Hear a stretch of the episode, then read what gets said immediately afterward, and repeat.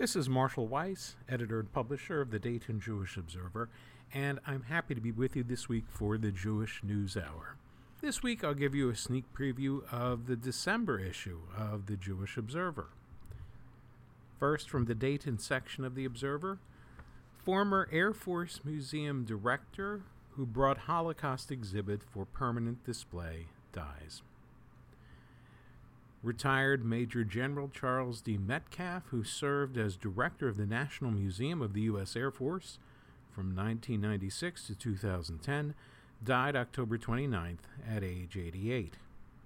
During his tenure, which included significantly increasing the museum's attendance and expanding its galleries, Metcalf brought Prejudice and Memory, a Holocaust exhibit, for permanent display there.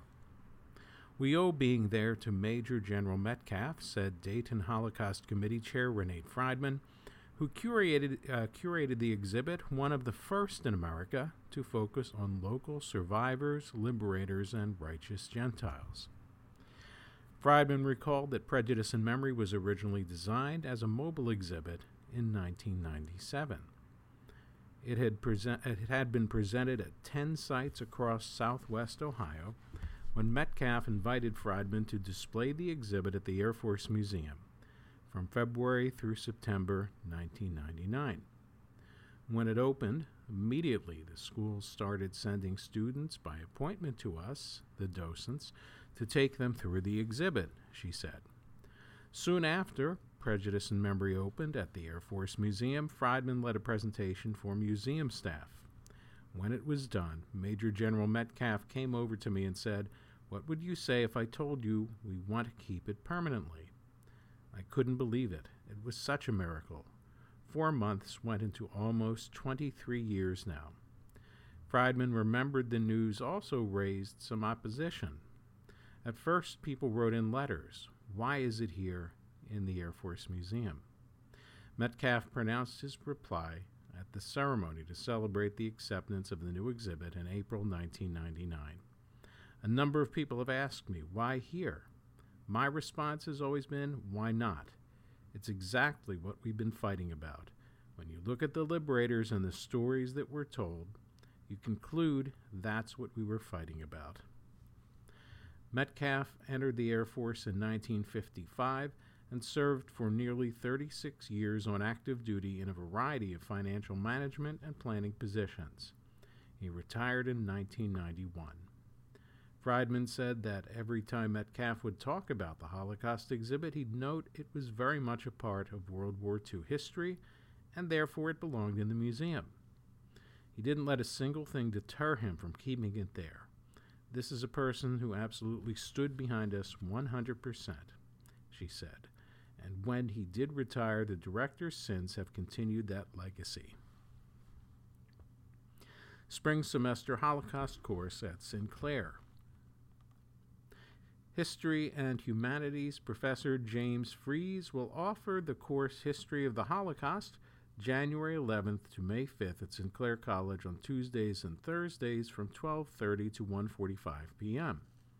The Tuesday class will be held in person. The Thursday classes will be online via Zoom. The course addresses the intellectual, philosophical, political, and economic background of the Holocaust, Nazi implementation of oppressive policies that culminated in genocide against Jews, and the murder of millions of others classified as belonging to undesirable groups the relationship between World War II and Nazi attempts to establish racial purity, the massive system of concentration and death camps established by the Nazis, the relationship between the Holocaust and historical memory, the problem of Holocaust denial, and the continued existence of genocides in the modern world. The cost is $378.09 for Montgomery County residents, but it may be audited for free by students age 60 or older. For more information, contact Fries at jamie.fries, that's J A M I E dot F R I E S, at sinclair.edu. Next from The Observer, the Soviet spy who stole atomic secrets in Dayton. Anne Hagedorn details how and possibly why George Koval committed the perfect crime against America. Five years ago, former Wall Street Journal staff writer and nonfiction author Anne Hagedorn interviewed a 92 year old man for a story she hoped to turn into a book. At the end of the interview, the guy knew that I had grown up in Dayton to a certain point, and so he said, Did you know that there was a secret within the secret of the Manhattan Project in Dayton during the war? I said, No. He said, Yes, it might have been near where you once lived, and a Soviet spy was involved. Hagedorn, who was raised in Oakwood until she was nine, couldn't stop thinking about what he had told her.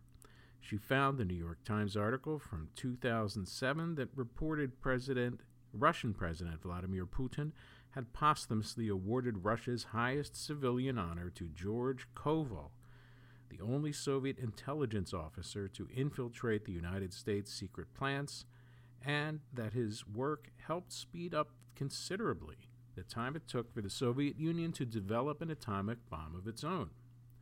The world then learned that by the end of World War II, George Koval had laid the secrets of the United States atom bomb triggers at the Kremlin's feet, first through his infiltration at Oak Ridge, Tennessee, and then at Dayton.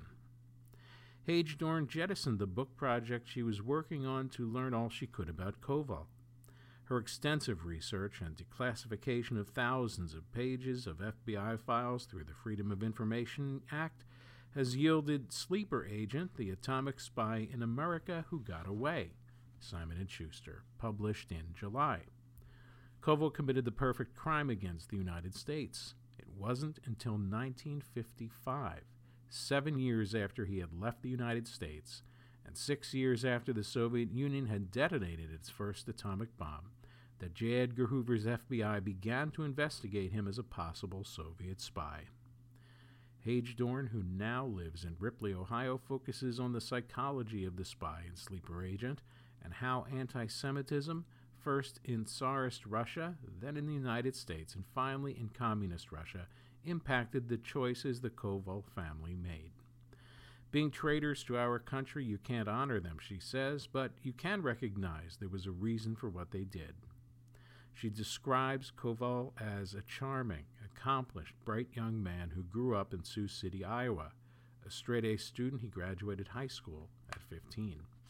His parents, staunch secular socialists, had departed the Russian Empire in 1910 1911 amid its vicious anti Semitism and his mother's father was a rabbi, Hagedorn says. She replaced Judaism with socialism. George's parents are very active in the concept of ending world oppression, starting with ending anti Semitism. The Kovals were part of a minority of Jews in Sioux City who had become avowed communists by the 1920s. They were enticed by Lenin's pledge after the October Revolution of 1917 to criminalize anti Semitism and allow full Jewish participation in society. According to FBI testimony from the 1950s, the Kovals didn't participate in Sioux City's organized Jewish community, with the exception of the Jewish Community Center's sports programs. By 1925, Koval's father headed the Sioux City chapter of the Association for Jewish Colonization in Russia. The propaganda coming out of the Soviet Union was brilliant, Hagedorn notes. In 1931, in the wake of financial setbacks from the Great Depression and Koval's arrest for allegedly inciting a raid at the county overseer of the poor's office, Koval, age 17, his parents, and his two brothers left America for what would prove a brutal life of hunger in the Soviet Jewish Autonomous Region, region 5,000 miles east of Moscow. Koval's brilliance as a college science student on the eve of World War II brought him to the attention of the GRU, the Soviet Union's main intelligence directorate. Whether he had any choice in the matter to become a spy is not known. Correspondence Hagedorn has found for much later in life implies he may have. She believes that if Koval had a choice, he became a spy because of devotion to his family. She points out that Koval and his wife, Lyudmila Ivanova, a member of Imperial Russia's arist- uh, aristocracy, had married in 1936, shortly after the beginning of what would be known as Stalin's Great Purge, the brutal years when millions of Russians died from executions or forced labor in the camps of Siberia. Hagedorn found that in late 1938 or early 1939, someone living with the couple in a Moscow apartment had reported them to the government. If he was a GRU intelligence officer, no matter where he went and where he died, his family would have been protected, Hagedorn says. After his training, Koval arrived in the United States in 1940, began his work with a cover business in New York, enrolled for the draft in 1941 under his real name, and took chemistry classes through the extension program at Columbia University. He goes to Columbia to mingle with scientists, she says. The physics of world the physicists of world renown are now at Columbia. Because the U.S. Army needed exceptional scientists, it established its specialized training program and within it, the Special Engineer Detachment. After Koval was drafted, he achieved a stratospheric score of 152 on the Army's classification test. Koval was brought into the Special Engineer Detachment.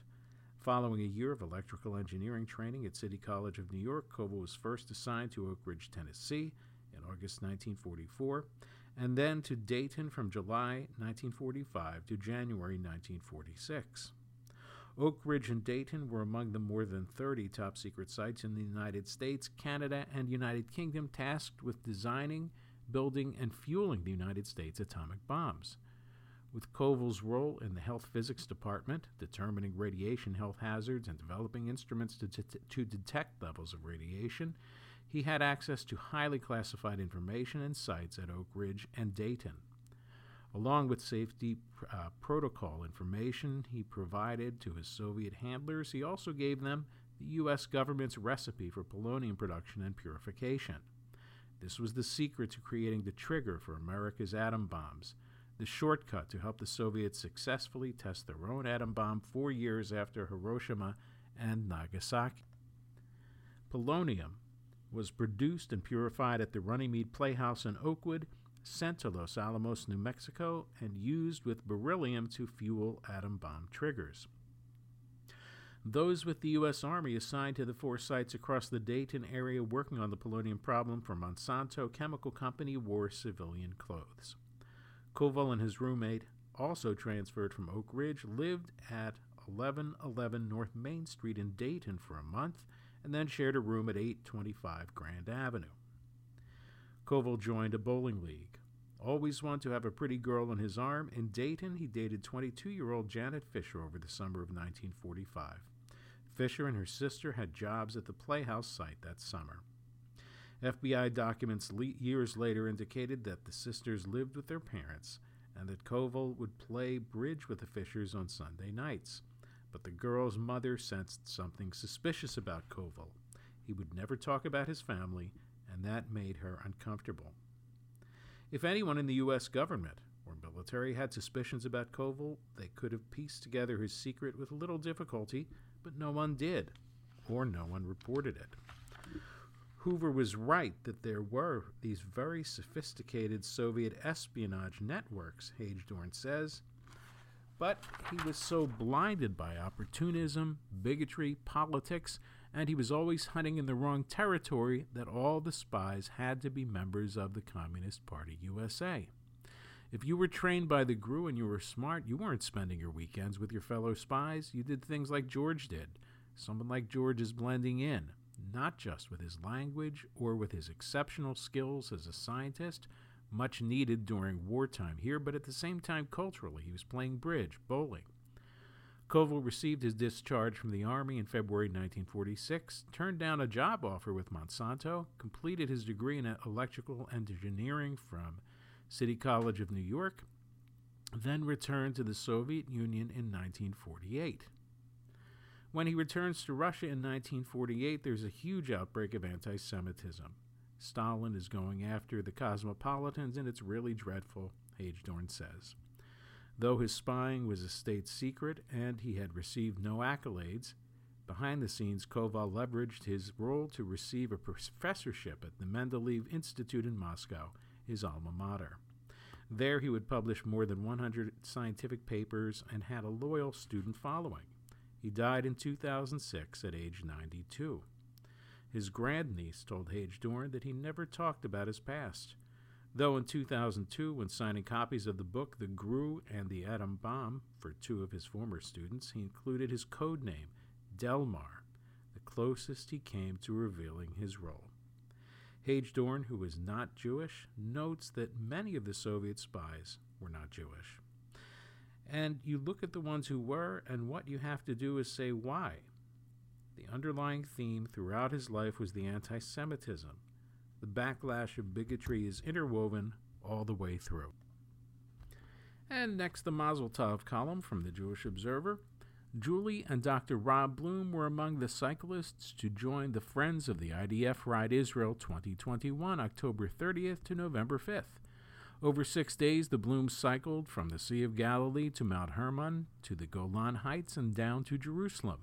They also visited soldiers at army bases. This was the Blooms' second bike ride with FIFD, uh, FIDF. Julie is also president of the Dayton chapter of Hadassah. Jonah Sandler and his team at Scene 75 have grabbed the brass ring once again. The Columbus site has won the International Association of Amusement Parks and Attractions Brass Ring Award as the top family entertainment center of the world.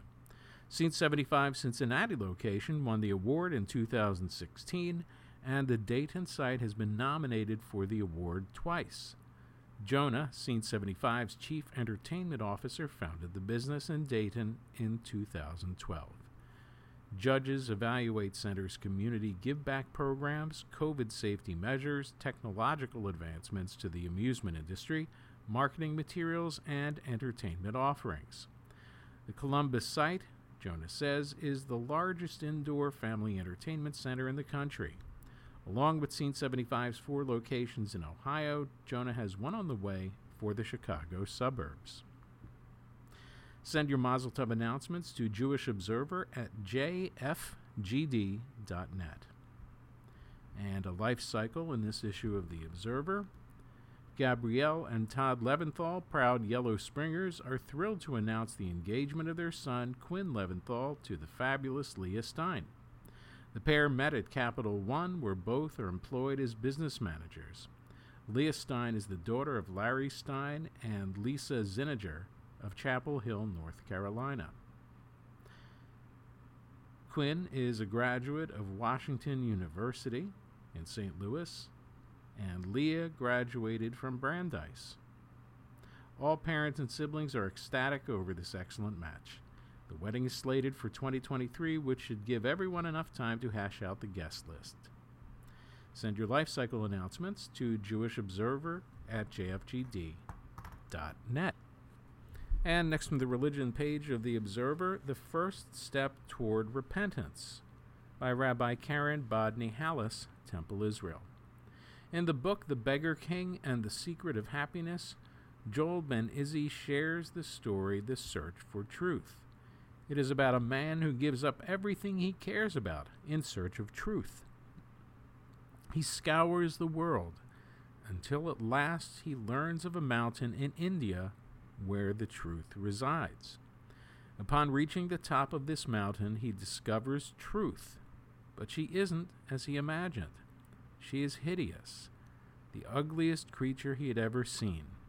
She had bulging eyes, a bumpy face, wild teeth, and untamed hair. He stays with her and studies her ways for years. Before leaving, he asks how he can repay her. I would ask simply this, she said when you go out in the world and speak of me, tell them I am young and beautiful. I share this with you while I continue to process the Morgan Lewis report about my alma mater, Hebrew Union College Jewish Institute of Religion. The report reveals a truth far more heinous than I ever imagined, outlining five decades of unethical behaviors within the college institute that, in many cases, were well known secrets for years. Pursuing truth is not an easy path. It requires us to give up long held perceptions and, at times, pull us into dark places where we would rather not shed light. I am grateful that HUC said yes to this journey engaging a respected third party organization to investigate the truth, unveil it, and make its findings public. It is a sign of integrity and the first step toward institutional teshuvah, repentance. But it isn't pretty. The report brings forward myriad examples of the abuse and misuse of power. Morgan Lewis specifically pointed to microaggressions, bullying, academic gatekeeping, sexism, discrimination, retaliation, sexual advances, sexual harassment, protection of perpetrators over victims, reports swept under rugs, and straight up intolerance. In some cases, it was within the highest levels of leadership. I find this especially egregious that these sins emerge from within a community that prides itself on heeding the prophetic call for justice and defending those who have been marginalized. My heart hurts for those directly impacted in these ways. I wish I could say I'm surprised by all of this, but I can't. I am, however, shocked by the depth and severity of the abuse. When I first contemplated the rabbinate, I knew there wouldn't be an even playing field. Before I ever applied to HUC, I knew about the difficulties faced by women in the rabbinate. I had interviewed women rabbis about their experiences, collected data that showed clear biases of women in pulpits, and spent two summers as a rabbinic intern learning early on about double standards and navigating when to conform versus when to confront. But I didn't let this dissuade me from applying to HUC.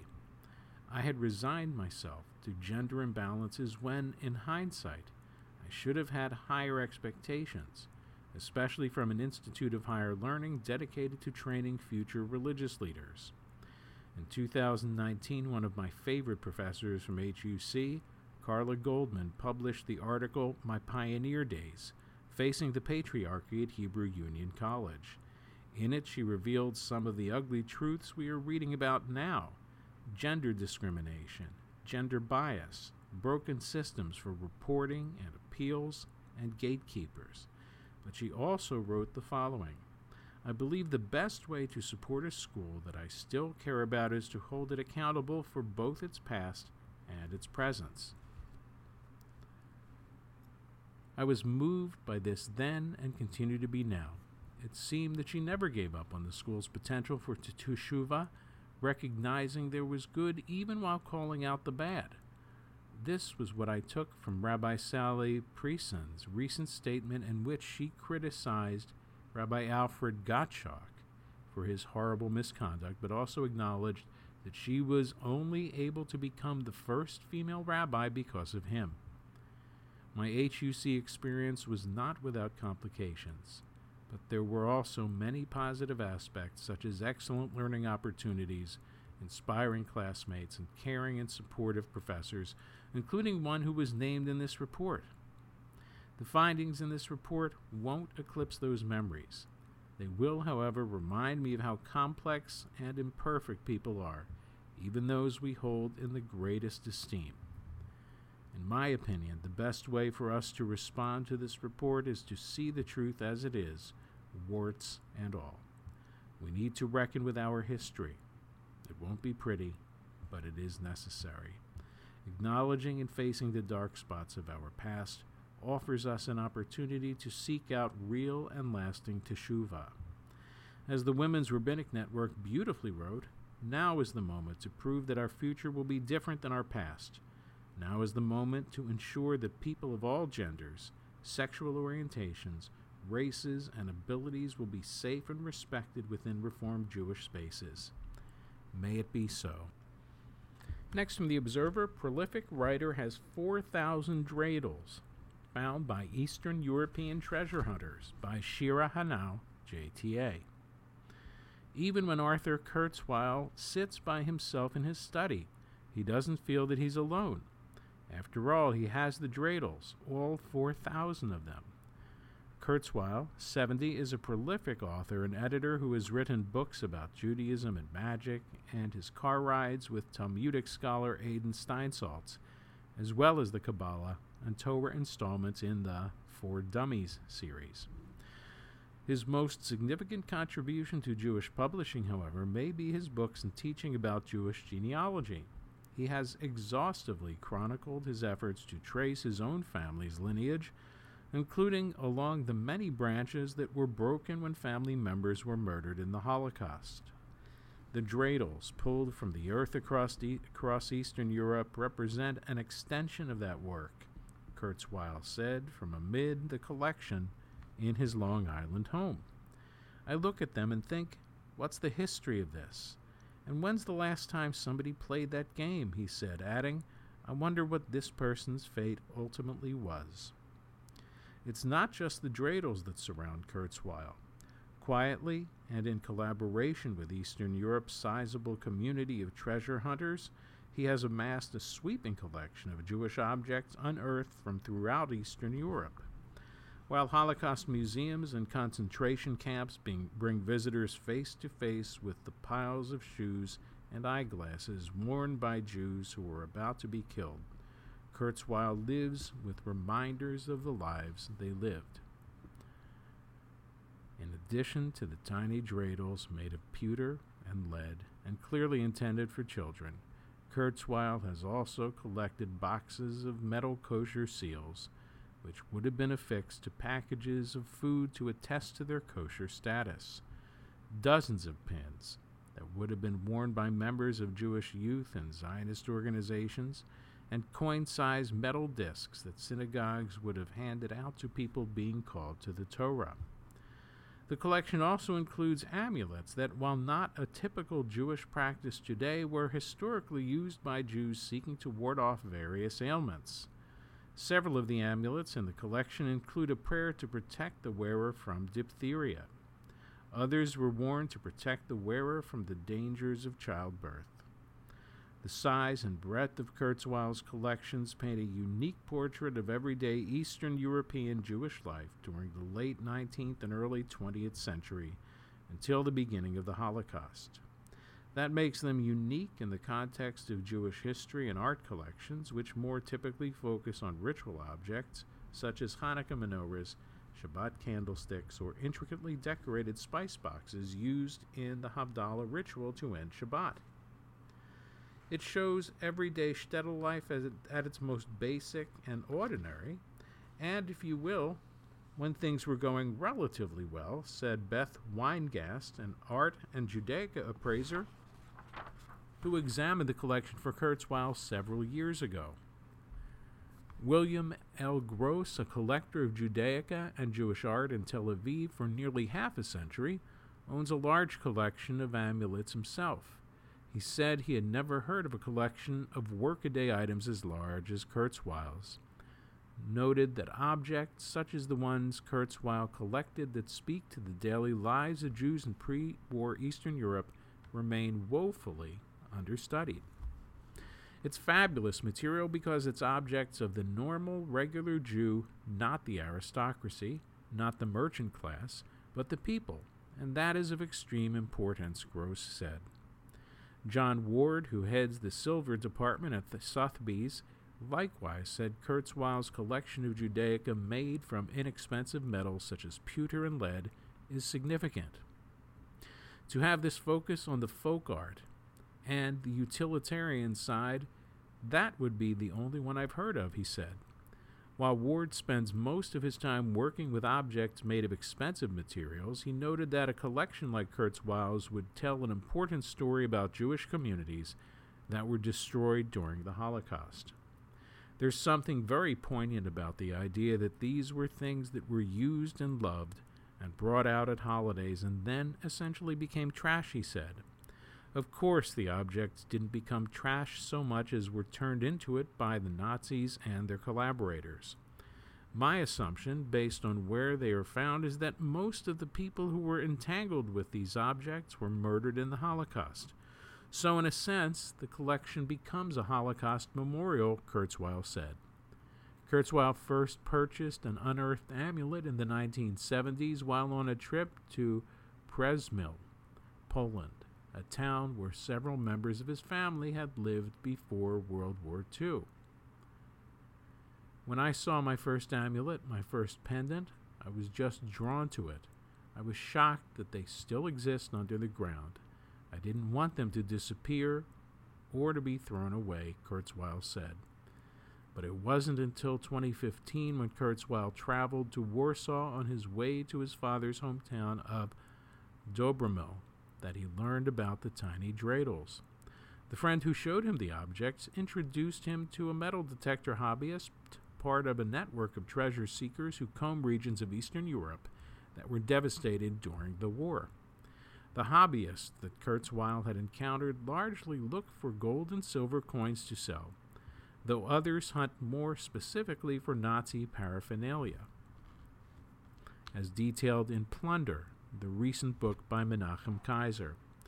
Few are interested in holding on to detritus, whose value is largely sentimental and mostly limited to Jews. Suddenly, I had myself a network of people who are not really looking for Judaica, but they know that there's a guy in New York who's interested in this stuff and they contact me, Kurzweil said. For some of the hobbyists, Kurzweil said the act of sending him the Judaica objects they found, often just for the cost of the postage, and thus interacting with a living new a living Jew was clearly meaningful. They like the fact that they're doing something that's saving the remnants of the Jewish community, he said. And for Kurzweil, too, the relationships with people in Eastern Europe are important. Kurzweil has traveled to Dobromil ten times and has gotten to know some of the people who live there over the years. In 2017, he even donated a playground to the town and raised over $22,000 to purchase supplies for the local school. Thank you to everyone who made this happen, he wrote on the GoFundMe page for the school fundraiser. Standing in front of the house where my father was born, I read each of your names to myself in a whisper. What a privilege it is to help children anywhere in the world to learn.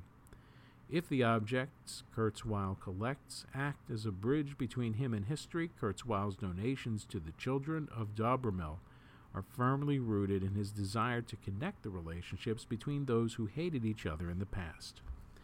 The reason I wanted to build a playground was because these were innocent children, Kurzweil said. If it was the other way around, these would have been my neighbors. I don't want to inherit hatred and bitterness. The mayor and the English teacher in town who serves as Kurzweil's interpreter when he visits send him cards every Rosh Hashanah. He hopes to visit again one day. The Lubavitcher Rebbe once said if you encounter something and you think you can fix it, then fix it, Kurzweil said. So when I got there, I thought I could fix it a little bit. Exactly what the future holds for Kurzweil's collections is unclear. For now, he's content to let their presence wash over him as he works on a memoir about his family's story, including about his father's pre war life in Dobromil. But he's starting to think about whether a museum should one day take them on, and he wonders whether any would. Weingast, for one, says the collection is of value precisely because the objects within it have no value on their own. He's accumulated a fantastic collection of everyday objects, Weingast said about Kurzweil. The objects are free, they're of no value, but the expense is paying the people to find them and ship them, and, you know, enticing people to not throw them away, to not just discard them. And next, from the Jewish Family Education page of The Observer, The Testing Point The Power of Stories, a new series. During the Second World War, recounts Rabbi Menashe Feiger, a Nazi officer came over to my mother and said that he was going to shoot her. Turn around and look away, he cruelly shouted at her. If you are going to shoot me, you will have to look me straight in the eyes. She replied, the Nazi didn't shoot. Courage. In books or online, it's rarely listed along with Jewish values like gratitude, justice, and loving kindness, or identified as central to a Jewish worldview. In fact, when surveyed by the Forward, not one of the 21 rabbis from across the spectrum even alluded to courage. And yet biblical and rabbinic literature are filled with courageous characters. Abraham, who smashes his father's idols, the midwives who defy Pharaoh's murderous order, Nachshon, who advances first into the sea of reeds, the daughters of Zelophehad, who petition Moses for the right to inherit, David, who faces down the mighty Goliath with a slingshot, Mordecai, who refuses to bow to Haman, and Esther, who defies court protocol to approach the king. Courage lurks at the background of many Jewish texts, Rabbi Yitzchak Blau points out. Similarly, two mitzvot, commandments, are implied calls to act with courage. The Torah warns judges not to cater their decisions to aristocrats or bullies. Biblical priests exhort soldiers before battle do not be faint hearted. And although not a commandment, the recurrent biblical phrase chazak ve'amatz, strength and courage, is a clarion call for a courageous spirit when facing all manner of challenges and dangers. Unlike the effortless fearlessness of inborn bravery, courage is a choice, explains blogger Brett Warshaw. From the French root meaning heart, it's the willingness to confront challenges despite one's fears. In Hebrew, courage is ometz lev, literally strength of heart or inner strength. Rabbi Marc Margolius describes it as an innately endowed spiritual and ethical trait, the human capacity to do what is right and just, even in the face of challenging emotions. Ometz lev isn't the absence of fear, but the inner strength to move despite fear. Ometz lev is at the heart of some of the best Jewish to- storytelling. Long ago in Jerusalem lived a wise and caring king, but he had no heir. So he invited the kingdom's school age children to a special gathering to help him choose one. Each child was given a small bag of seeds and told to plant a garden. Later, he would tour the kingdom to determine whose garden had grown the best, and that child would be his heir. When the king began touring, he saw magnificent gardens of every design, but he didn't smile, nor did he speak. Then he arrived at Ariel's garden. The soil was bare. There wasn't even a seedling. When the king asked about her lack of success, Ariel nervously explained that she had tried everything watering and weeding, fertilizing and aerating, even seeking advice from gardeners and landscapers, but the royal seeds simply wouldn't grow. The king smiled and declared Ariel his heir. This wasn't a test of gardening, but of character, he explained to his people. All the royal seeds were boiled before ge- being given to the children. They couldn't grow. Only Ariel had the courage to stick with the rules, seek advice, try new approaches, and honestly, tell me what happened. She has shown you why she is worthy of being your next ruler. His draft notice from the Tsar's army in hand, a young yeshiva student went to the Rebbe, the famed Tzfas Emes, for a blessing to be saved from war. The Holy Master studied the youngster, disappeared, then returned with a manual on circumcision. The Rebbe told the young man to learn how to perform a bris, gave his blessing, and sent him on his way. In basic training, where the peasant soldiers were raucous, undisciplined, and dirty, life was very difficult for the yeshiva student. But he worked hard to look and act like a proper soldier, and in spare moments or when especially lonely, he studied the Rebbe's little manual from cover to cover. One day, he was ordered to report to the Russian general, who promptly aimed his pistol at the boy and began peppering him with questions and shouting orders. Is it true you only eat kosher food? I order you to eat everything to build strength for the Tsar's army. Is it also true you keep the Jewish Sabbath? No resting. I order you to work every day. The young Jew was terrified but answered truthfully and respectfully refused to comply. Suddenly the general smiled and put down his pistol and said simply, I had to be sure. Secretly Jewish himself, the general had a newborn son and wanted a real kosher circumcision, won by a dedicated Jew. Because of his courage and the Rebbe's manual, the yeshiva student not only performed the bris, but was honorably discharged by the general from the Tsar's army. Courage is the most important of all the virtues, concluded Maya Angelou, because without courage you can't practice any other virtue consistently. And literature to share, as suggested by Candace R. Kwiatek, Courage Formulas, Stories, and Insights by Rabbi Zelig Pliskin. This how to guide is perfect for those who want to learn how to increase their courage in everyday situations. Not much bigger than two smartphones side by side, it's packed with dozens of practical suggestions for dealing with everything from anxiety and self image to speaking up and quitting a project. Best of all, the insights are gleaned from real people who grew their own courage. Easily read in one sitting, each single topic chapter is no more than a few pages, each with a blueprint for how to implement a courage building idea. Pick and choose, or try them all. And Kayla and Kugel's Happy Hanukkah by Ann Kofsky. Along with introducing the Hanukkah menorah and dreidel, Kayla and her dog Kugel offer a simple retelling of the Hanukkah story and the miracle of the oil. Sepia pages are cleverly used as visual cues to the ancient story, while lively modern illustrations and engaging characters from modern times make this an excellent Hanukkah reading choice, perfect for preschool and primary ages. Next, from the Arts and Culture section of The Observer, author of Hanukkah novel The Matzah Ball aims to subvert traditional Jewish stories by Felissa Kramer, JTA. Jean Meltzer always knew how the matzah ball, her first novel, would end.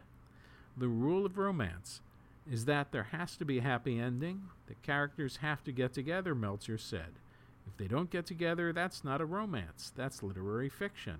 So, not really a spoiler alert, it was a foregone conclusion that protagonist Rachel Rubinstein Goldblatt a best selling Christmas themed romance writer who has kept her career from her observant Jewish parents, would wind up with Jacob Greenberg, her Camp Ahava crush, who is now throwing the glitziest Hanukkah party New York City has ever seen. But while Rachel and Jacob's love story conforms to the conventions of the romance novel, Meltzer sees it as subverting traditional Jewish stories that more often dwell on the difficulty or danger of being Jewish Meltzer, a self proclaimed rabbinical school dropout and Christmas junkie, also wanted to spotlight a character who, like her, struggles with chronic illness. Rachel's myalgic encephalomyelitis, also known as chronic fatigue syndrome, is invisible to those who don't know her, but shapes her life in every way, much as it has for Meltzer, who was diagnosed as a young adult and describes herself as basically homebound. Meltzer spoke from her silver, tinsel draped home office in Northern Virginia about the impetus behind the matzah ball, why she believes the Hanukkah bush has a place in Jewish homes, and the power of romance novels to shape Jewish identity. Why did you decide to write this book, and what are you hoping to achieve with it? I've always been a nice Jewish girl who loves Christmas. And every year I go into, say, Target, and there's a holiday display with all of the Christmas books, Year after year, I went looking for a Hanukkah book, and there never was one. I just wanted to see myself represented on that table. I could envision it a blue and white book in the sea of red and green. I also had an experience where my seven year old niece was sitting on my lap and she looked at me and she goes, Auntie Jean, you have a big nose, and big noses are ugly. She goes to Jewish day school. She's surrounded by strong Jewish women, and I thought, where did she get this message? So, when I sat down to write this book, I wanted to do something different from the stories I had grown up with, which were Holocaust stories. Stories where Jews were being taken hostage by terrorists. You never really saw us as the heroes of their own stories. I wanted to write a book for Jews where the heroes were sexy, where the men were strong, where the women were beautiful, where they got their happy ending. I wrote this book primarily for myself, but it was really out of a desire to sort of just create a different type of Jewish story. I think we all know that anti Semitism is a growing problem. I didn't want to add to that. I wanted to write the best of my community. I wanted to write the best of Shabbat dinners that I've been to, the best of Jewish mothers, the best of Jewish friendships, and all the fun of living in the Jewish world. I wanted people to see Jews in a different light. In the literary world, the Own Voices movement has argued that stories about communities and cultures should be written by people from those communities and cultures. There's also backlash to this idea from those who say it deprives writers of the power to invent and may cause writers to be pigeonholed. How do you see your work fitting into this debate? Having worked with non Jewish editors and seeing how people have reacted to the book, I can see now that I think, in a very Jewish worldview, that this is very different from how the rest of the world thinks. Things that I sort of take for granted and nuances that I thought everybody would sort of understand, I had to realize and listen that that was not the case. Listen, I'm a writer. I love writing. Any writer should be able to write any story. But I really think there is something to own voices. You would have to do years and years and years of research, I think, to write a book like The Matzah Ball if you didn't have the experience. I think there's absolutely something to be said for own voices. The book is very thoroughly Jewish, not just the characters and setting, but the text, which is peppered with references to the Talmud and other texts. Who do you see as the audience? At the end of the day, I don't know who the audience will be, but I will tell you that absolutely non Jews have picked up the book. Debbie Macomber is the queen of Christmas romance. She fell in love with the book and not only gave me a blurb, but she did my launch event recently. The first international territory my book sold to was Sweden, which again is a place that you don't think of, uh, that you don't think has a Jewish, huge Jewish population. And it's going to be the publisher's Christmas lead in 2022.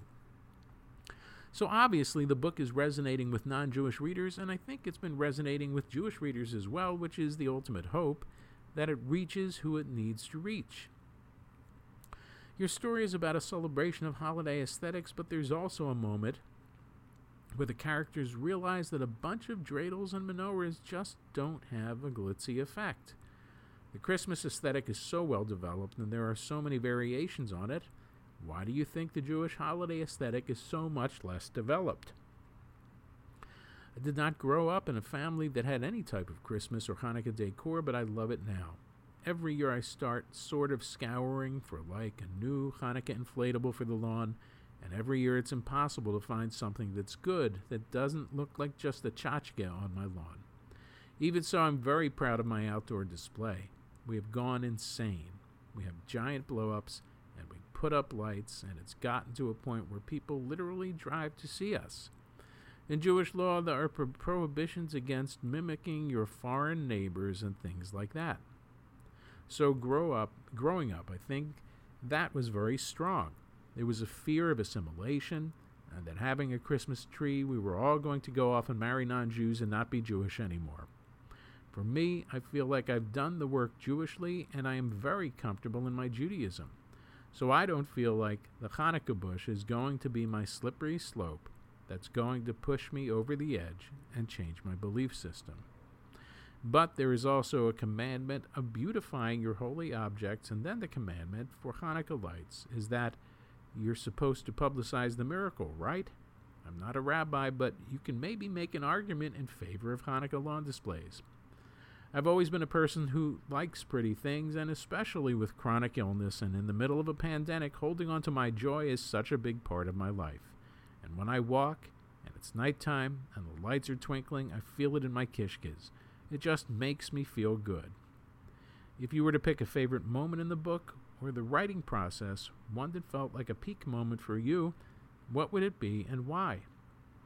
The hardest thing for me to write or what I think was the most important thing, was the bedazzled wheelchair. Jacob sends a sparkly wheelchair to Rachel's apartment after a flare up of her chronic fatigue leaves her unable to leave home. The problem of chronic illness is that it's invisible. Because we're invisible, our struggles are not fully seen, and because they're not seen, they're not understood. So, this idea that, like, again, it's almost like intersectionality of identity we think of ourselves as Jewish, but we're more than just Jewish. A lot of us have multiple identities. By making it visible, by showing that it's so much more normal than we realize, that's how we get people to understand that it's part of our experience. And when you're chronically ill, that moment where you want to use a wheelchair is really the moment when you're like, holy crap, I'm really sick. And when your disability goes from invisible to visible. So I felt it was incredibly important and powerful that women who were chronically ill and sick could see that they could be loved, even in a wheelchair, and that it's okay to accept your disability, and then also that a man or a woman or a partner will love you in spite of whatever your disability is, will love you through all the good and bad of your life. It was the hardest thing to write because I had never seen anything like that in a romance but I felt like at the end of the day, it was the most important scene I wrote in the book. And next, the obituary section of the Dayton Jewish Observer. Charlotte Braverman, age 92, of Columbus, formerly of Dayton, passed away October 25th at her residence. She was a teacher with Trotwood Madison Schools for 15 years, a member of Beth Abraham Synagogue, a life member of Hadassah, and was a volunteer for many organizations, including Orchestra and You. She was preceded in death by her husband Jerome L. and son Stephen. Mrs. Braverman is survived by her daughters Lori Braverman and Dr. Lisa Braverman. Interment was at Beth Abraham Cemetery. Memorial contributions may be made to Hadassah, Dayton Philharmonic Orchestra, or Beth Abraham Synagogue in her memory. Howard Faust, age 88, of Dayton, died October 19th at the Hospice of Dayton. He was the owner of Carl A. Schmitz Pharmacy, president of the Miami Valley Pharmaceutical Association, a member of the Ohio State Pharmaceutical Association Board of Directors, president of Temple Israel Brotherhood, a member of the Temple Israel Board of Directors, and a member of the Downtown Dayton Priority Board. He was a passionate tennis player, avid reader of fiction, and an active learner at the Osher Institute at University of Dayton.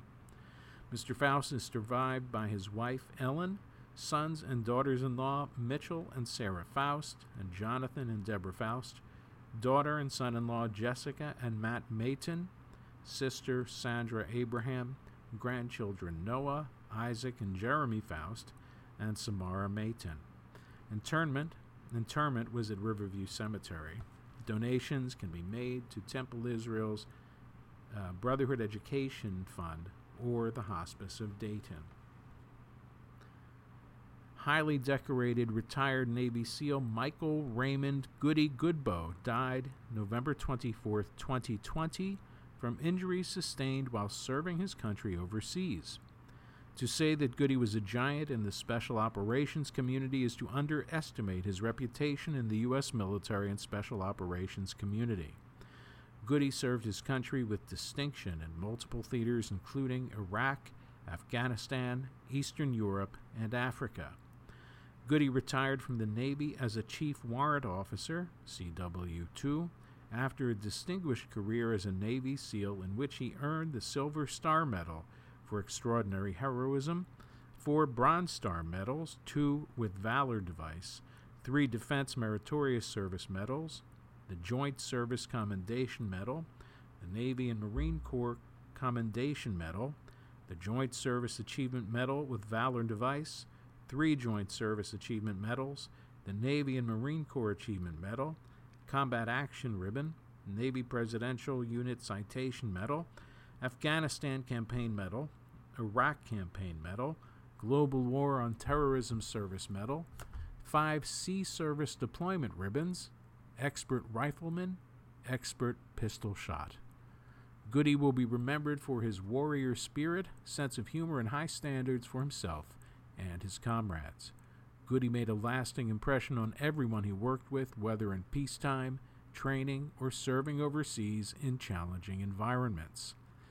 As fiercely loyal and dedicated as he was in service to his country, so was he with his love and devotion to his family and friends.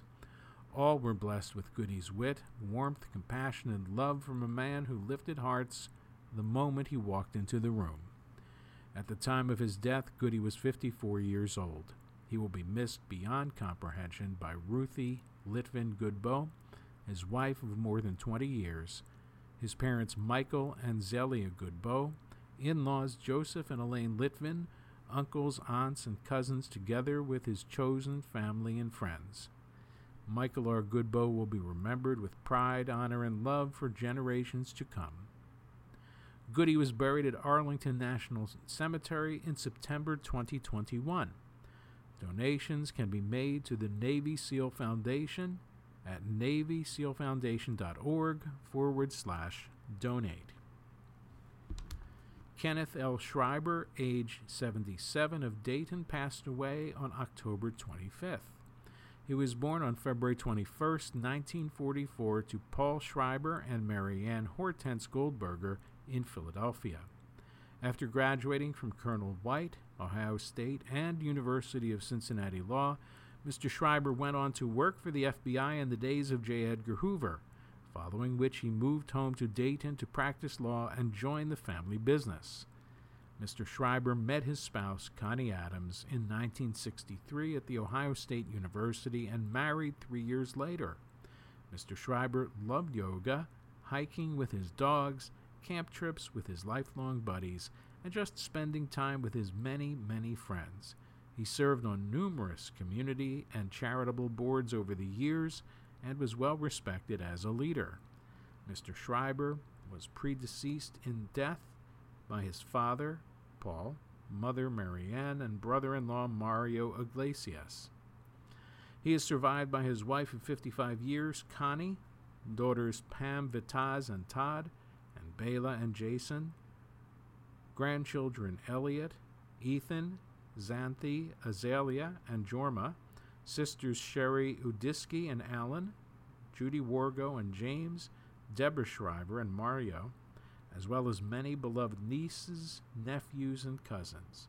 Interment was at Beth Abraham Cemetery.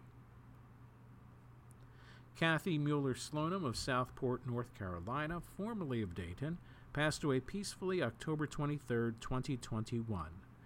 Born in Stuttgart, Germany, July 1, 1927, she and her family were survivors of the Holocaust. The Nazis took her father to the Dachau concentration camp. In an effort to save their only child, Mrs. Slonim's mother brought her to the Catholic Church in Stuttgart, where she was hidden until her father and mother were able to escape and take her to Luxembourg. Once there, they waited a year for papers to let them enter the United States. Mrs. Slonim was 12 years old when they arrived in Albany, New York. She attended Albany Business College and Sarah Lawrence College. She married in 1951 and moved to Dayton. She worked for 40 years as a school secretary for the City of Dayton Department of Education, Cornell Heights Elementary School, and Hickorydale Elementary School. She was loved by all the staff and students who never hesitated to drop by the office for her support and advice. She was a supporter of literacy, and for many years after her retirement, she volunteered her time in the schools where she read to students and helped many students learn to read. For 45 years, she volunteered for the Hillel Academy Bingo fundraiser.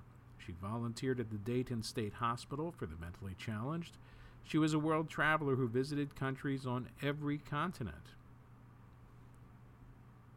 She's survived by her three children Dr. Charles Slonim of Tampa, Susan Slonim Servais of Boston, and Elise Slonim Brown of Southport, and her beloved sons in law, Ed Brown, Arnie Servais, and daughter in law Barry Slonim.